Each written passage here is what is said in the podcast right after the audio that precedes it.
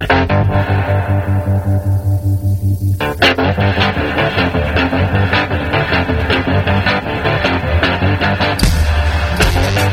listening to Cannabis Health Radio.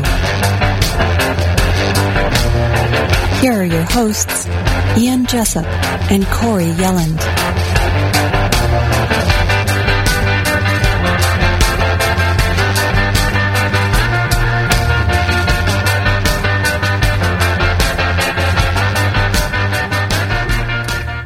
Welcome to another episode of Cannabis Health Radio. I'm Ian Jessup. And I'm Corey Yelland. Just before we get to our guest, if you'd like to help us out here at Cannabis Health Radio and you like what we're doing, you can help us out. Go to our webpage and go to the donate portion of our webpage and make a donation, either a monthly donation or a one time donation to help us out.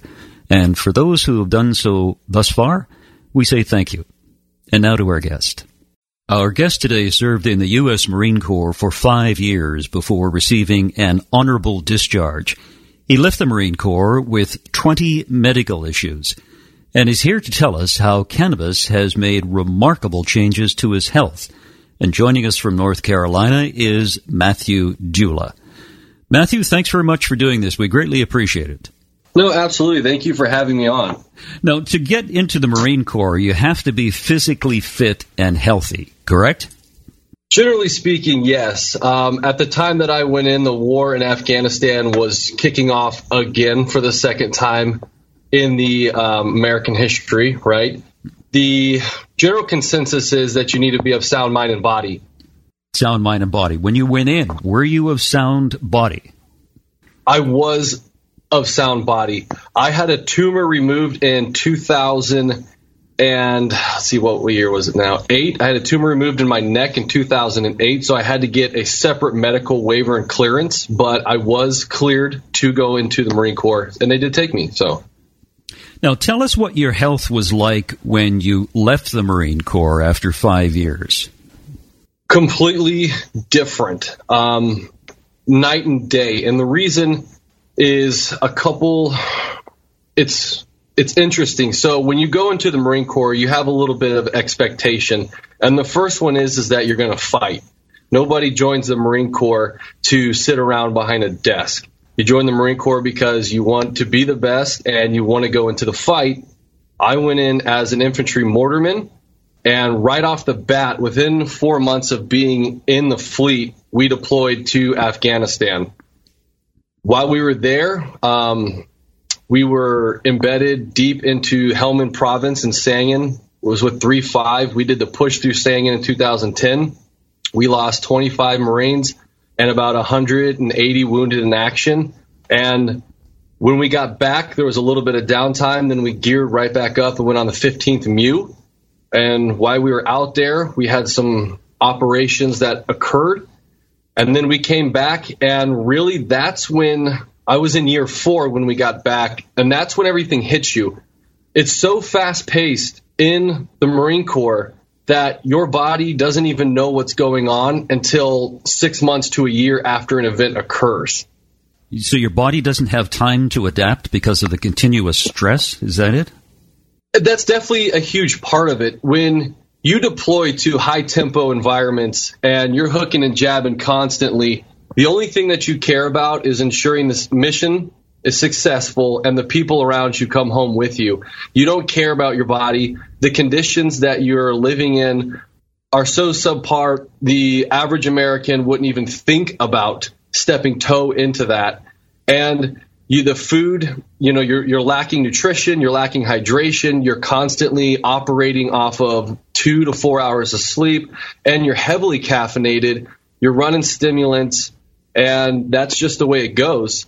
So when you come back, the only thing you care about is, oh, hey, I made it. This is cool. Now I'm going to have fun and enjoy my family and my time and hopefully whatever deployment money you have left. And you don't care about your health. You don't really care about all these things. And they catch up with you. You continuously run at such a high tempo and you do it over and over and over and over again. Things break. That's just human nature. So, Matthew, tell us what happened to you in year four.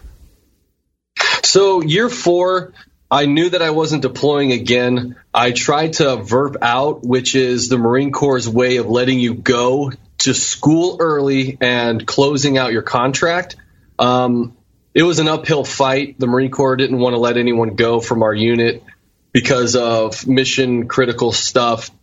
But that year, everything started to change physiologically within me. I started experiencing um, waking up in the middle of the night with tachycardia, just crazy type of um, body issues, you know, tachycardia, anxiety, extreme anxiety, a little bit of depression.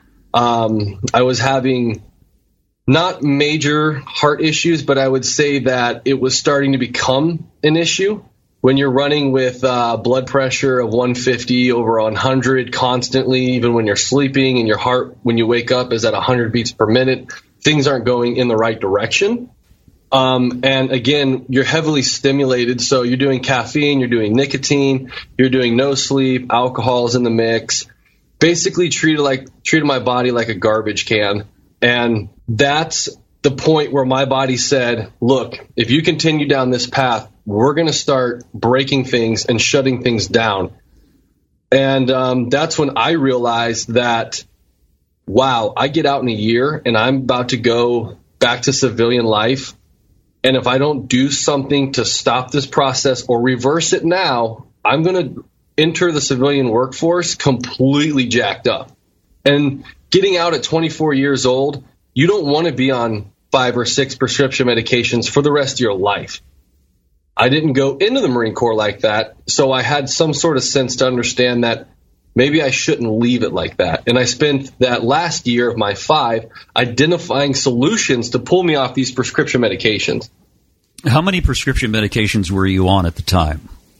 Definitely five, and sometimes it would yo-yo up or down depending upon a interaction with another drug or a unforeseen kind of like um, side effect, right? Like if you're on an anti-anxiety and a uh, high blood pressure medication like a beta blocker, you can have anxiety that's driven just from that because you're trying to calm the mind and the body's trying to calm down.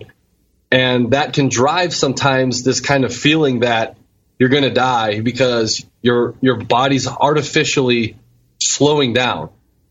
Um, so there was a lot of times where I either wouldn't take the medicine or I just would take some of it, or if I would take all of it, it's because I was going through a really bad week, whatever the case was.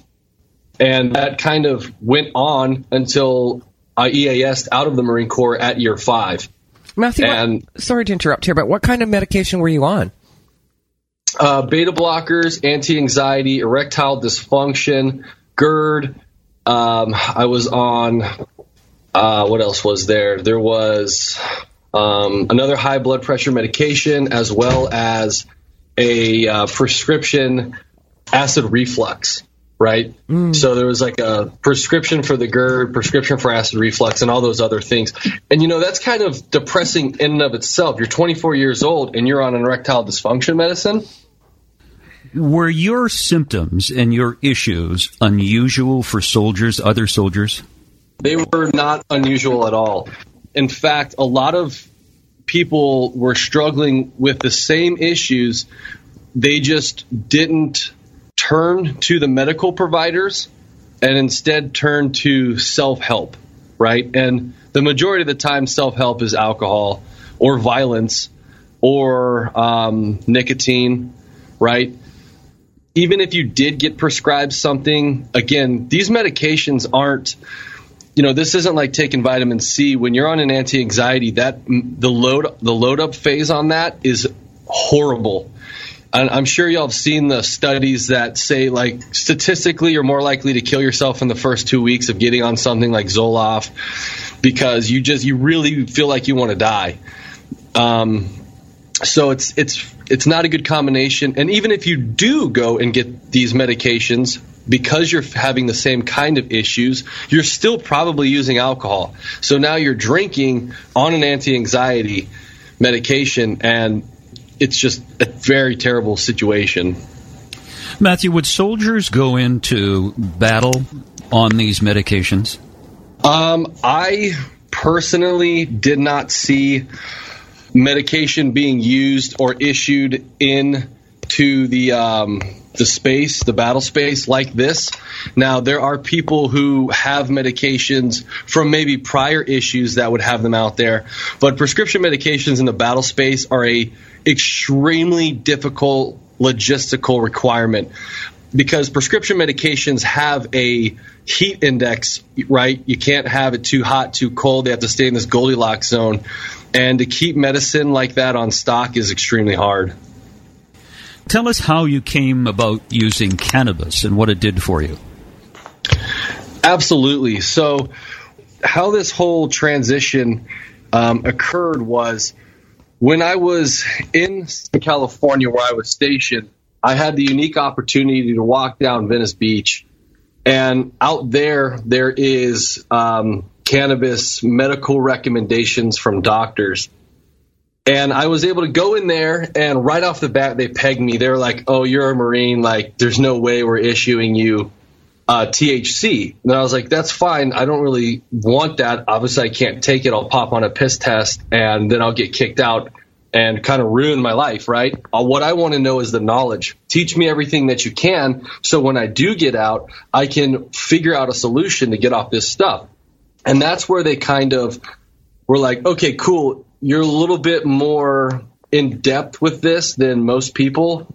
So they taught me about the other cannabinoids, and that led to a self discovery that, wow, cool, I can be an upstanding member of society and utilize cannabis and never get the cognitive or psychoactive effects and still help the body medicate. Yeah, let's we we've got to try this. It's either this or the alternative to be on these pills forever.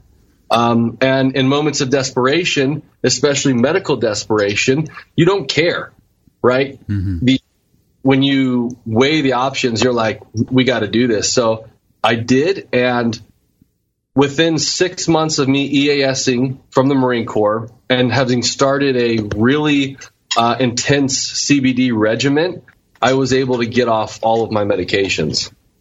Good for you. Yeah. Good for you. And I, interesting and, and commendable that you had the foresight to look into this before you got out and could see the road that you were about to go down.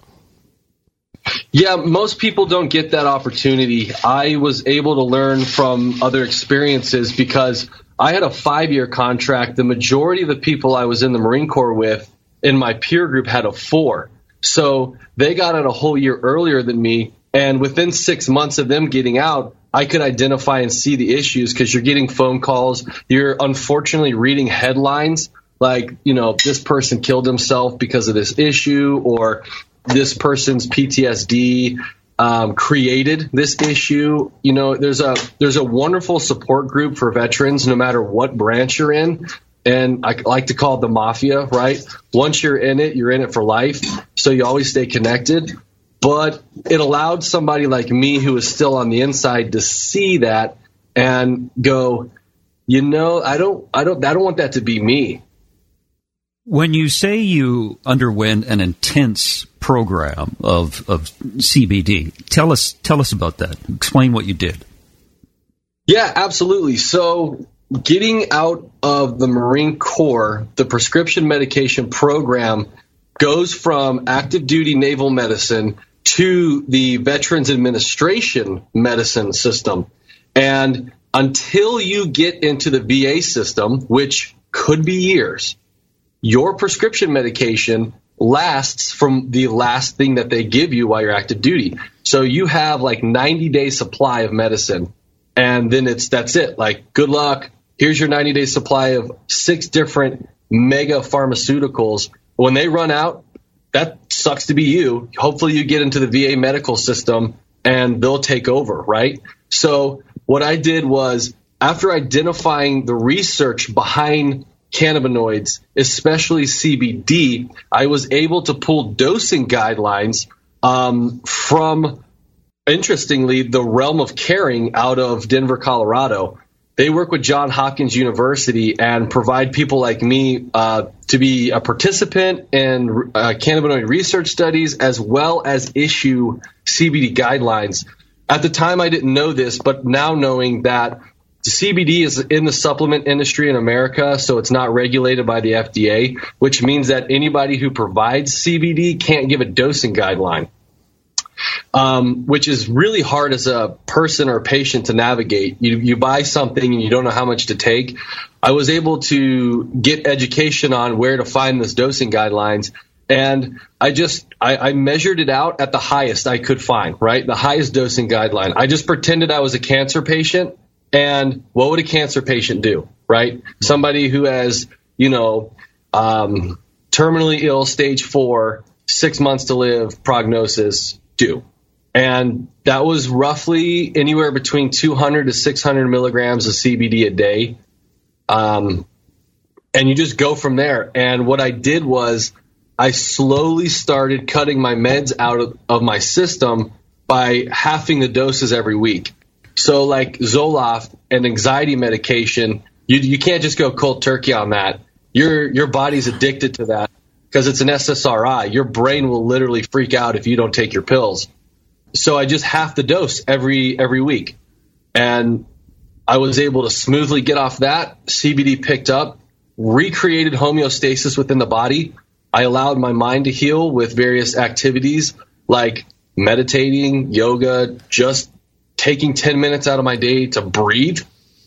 Most people don't understand that we don't use our lungs to the full capacity. We're not pumping enough oxygen in our brains. We sit at a desk, we have bad posture. We take 10 minutes to allow our uh, you know cells to get super saturated with oxygen. That changes the game for the whole day. So and of course when you're in battle, your system is revved up, isn't it? It's it's always 100%. 100% constantly. Absolutely. There's uh, there's in the Marine Corps there's something called the Cooper's color code, and it pretty much is an illustrative diagram via different colors on what the stress level is. And um, you know when people say seeing black, right? That's the the highest stress level you can have. And I would say that you're probably in the highest stress category a month before you deploy, all the way to about two days after you get back, just because you have anxiety leading up to it, while you're there, it never goes away, ever. Even when you sleep, your body is still at 100%. And then when you come back, there's no real decompression time. You go straight from the battle space two days later to being home with your loved ones. And where is the time for you to process out what just happened.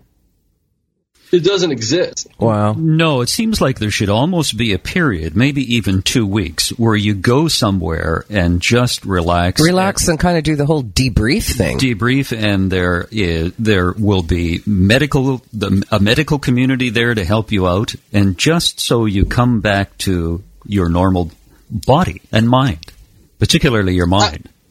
Absolutely. I think in, in, in um, a full spectrum program, you know, mind, body, and soul, where they build it into the deployment on the back end would be phenomenal. Um, you know, two weeks R and R, right?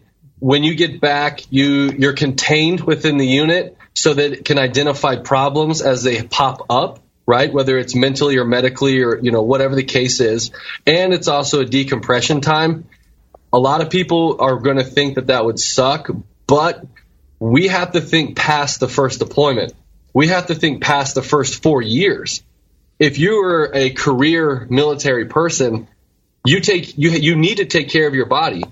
Even you know whatever your regular day job is, you still need these things. But in an environment where you've been shot at for eight months straight, you absolutely need two weeks of almost um, R&R and observation before you reintegrate back into the real world. Yeah, I can see that uh, when those of us in the real world, if we continue working day after day after day, you get burned out and the stress level increases, the anxiety level increases, and you think, God, I just don't want to do this anymore, and you're tired. But you go through that as a Marine in Afghanistan. You've gone through that day after day after day, week after week after week, month after month. And after a while, I can see your body just saying, hey, stop. I need a rest. It's got to take its toll. Absolutely got to take oh, its yeah. toll.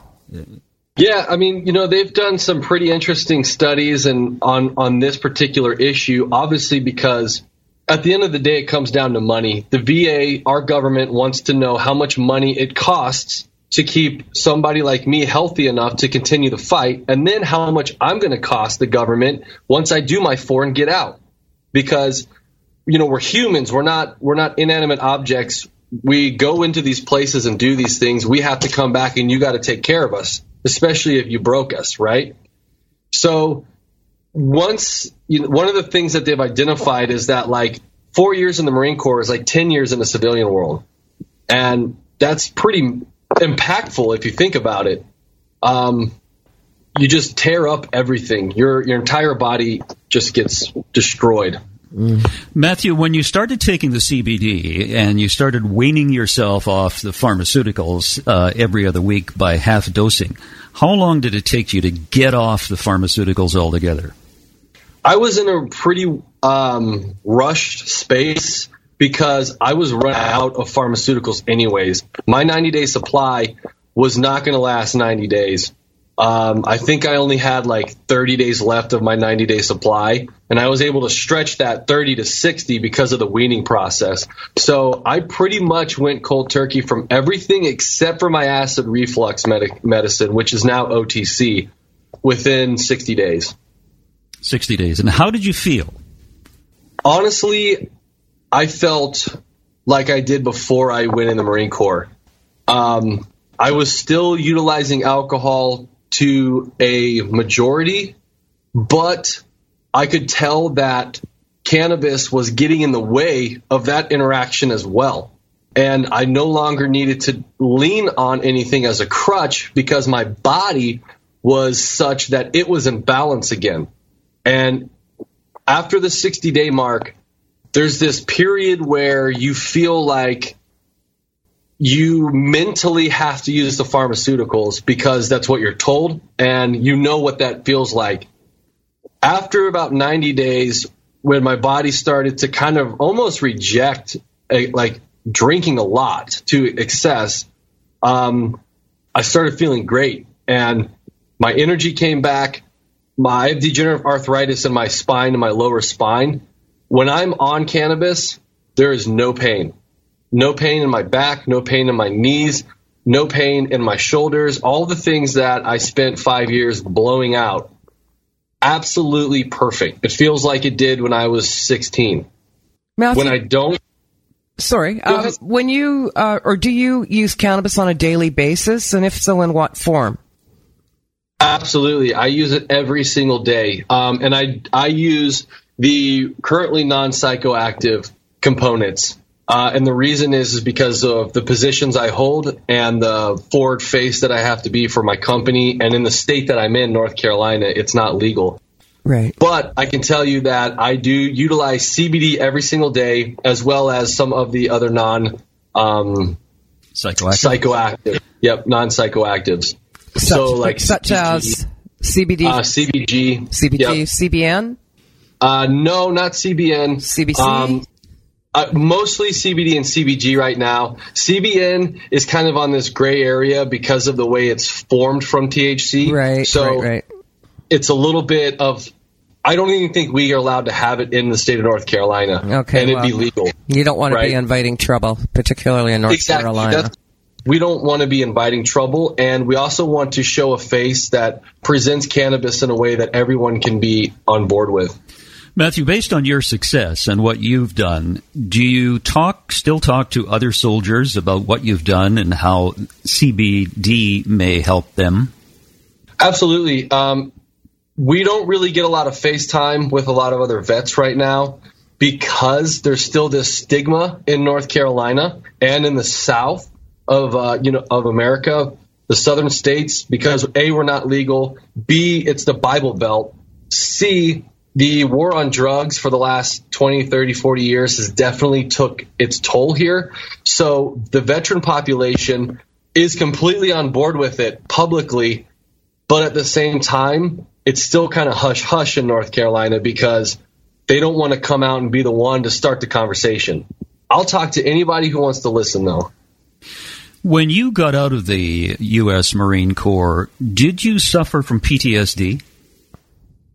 Um, no. I I can firmly, looking back at it now, say I didn't suffer from PTSD. What I did suffer from, though, is something called PTS, right? So PTSD is the is the disorder caused by post traumatic stress.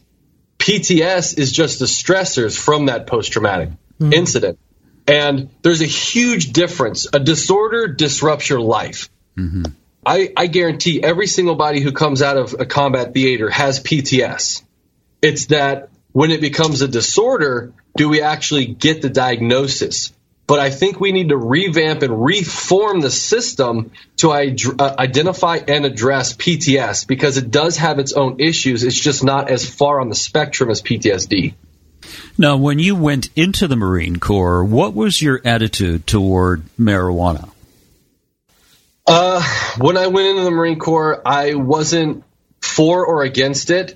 Um, I actually went into the Marine Corps on a drug waiver for marijuana. So I openly admitted to the Marine Corps that I had smoked, and they still let me in uh, under a waiverable condition, of course.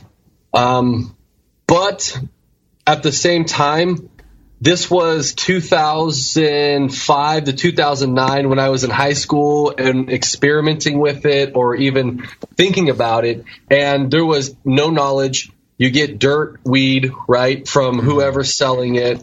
And it doesn't really get you high because it's either too dry, the THC's gone, whatever the case is. So I didn't look negatively upon it. I just, at the time, didn't have the education to look positively on it. Yeah, you were just a kid uh, learning about life. And that's what we all Absolutely. do. I mean, we all uh, drink as I shouldn't say we all, but uh, I'll, I'll, include myself. Ian, put that bottle down, would you? yeah, we, yeah. I mean, I can recall uh, drinking uh, at the age of uh, 15 and 16, and you go out and you drink, and you see how much you can drink before you get drunk and before you throw up. And uh, yeah. it's we. Yeah, it's it sounds exciting. I mean, it was exciting then, but you think of it now, and yeah. my God, it's horrible. But that's right. life. That's and that's exactly what you did with marijuana. Right? Absolutely, and I, I believe that it is the you know quintessential upper middle class story of somebody who experiments with marijuana in their you know formidable years, especially high school. Um, my dad was Navy for 30 years. My mom was Navy for nine. My brother is in the Air Force. He just deployed two days ago to Afghanistan. My other brother was in the Army, and I was in the Marine Corps. So we grew up in this culture, um, and it was kind of a little bit way, I guess, to rebel. When your parents were in the military and your brother was deployed a couple of days ago, does your brother is your brother aware of what may happen to him psychologically and physically when he's there? Absolutely. He saw me and he saw in what condition I was returned. And um, he's had a better opportunity to prepare for that. Luckily, he's in the Air Force, so he's not going to be hooking and jabbing. Um, that doesn't mean he won't be in harm's way, though. He just has a better opportunity to stay away from some of the higher end stressors. What is your attitude, or what is your opinion of the way veterans seemingly are ignored once they come back from deployment and once they're out of the military?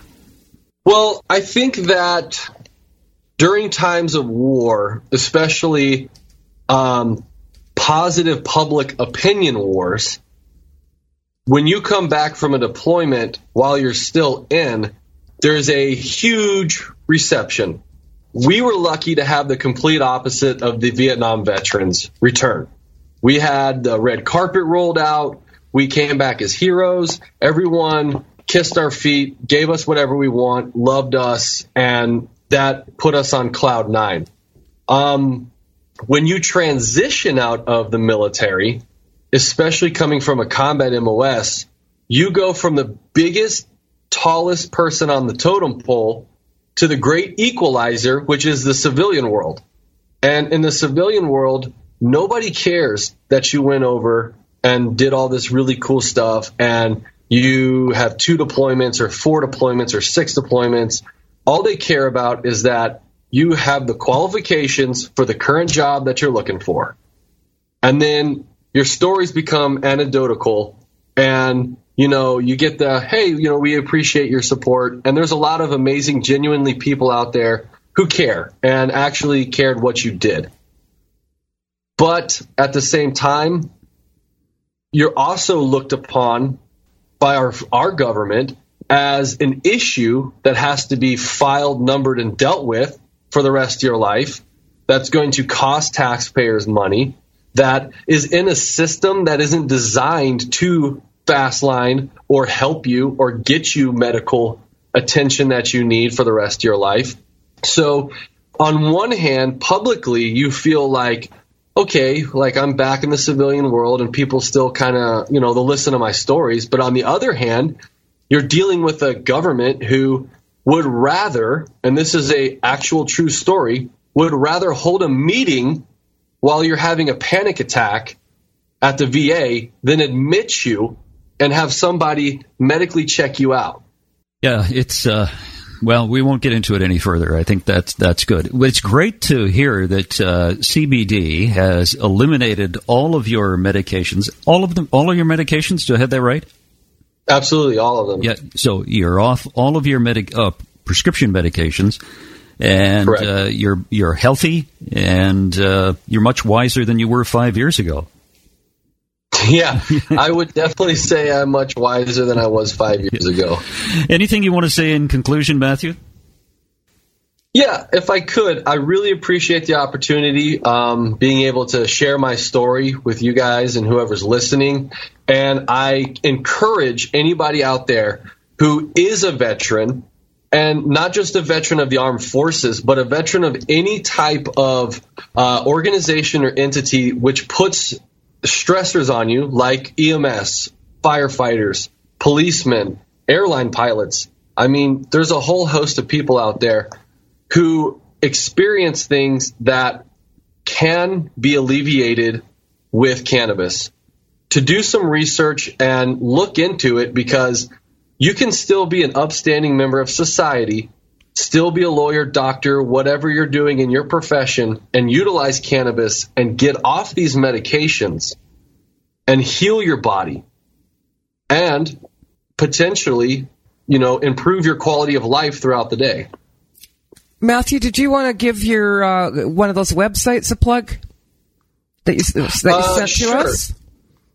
Uh, yeah, so that's a whole nother discussion on all that stuff. But what I will plug is the realm of caring. So the rock.us, roc.us, therock.us. And the reason why I plug them is because I care more about people getting the correct information than the other stuff that we got going on. And I want people to truly look into this nonprofit organization and see that it's being backed by John Hopkins University, which isn't some little medical program. This is a monster medical research um, university and that they really care about patients and cannabis and they have dosing guidelines as well as the world's largest cannabinoid research library. So you don't have to take my word for this. You can go look up all the facts yourself and see that cannabis can improve the quality of life in whatever issue you're dealing with. Yeah, very well put. Thank you, Matthew, so much. Matthew, it was great to meet you and great to talk to you. Thanks for sharing your story. Thank you all for having me. And that's another edition of Cannabis Health Radio. Wherever you are in the world, thanks very much for listening. You've been listening to the Cannabis Health Radio podcast. Visit our website, cannabishealthradio.com, and follow us on Facebook and Twitter.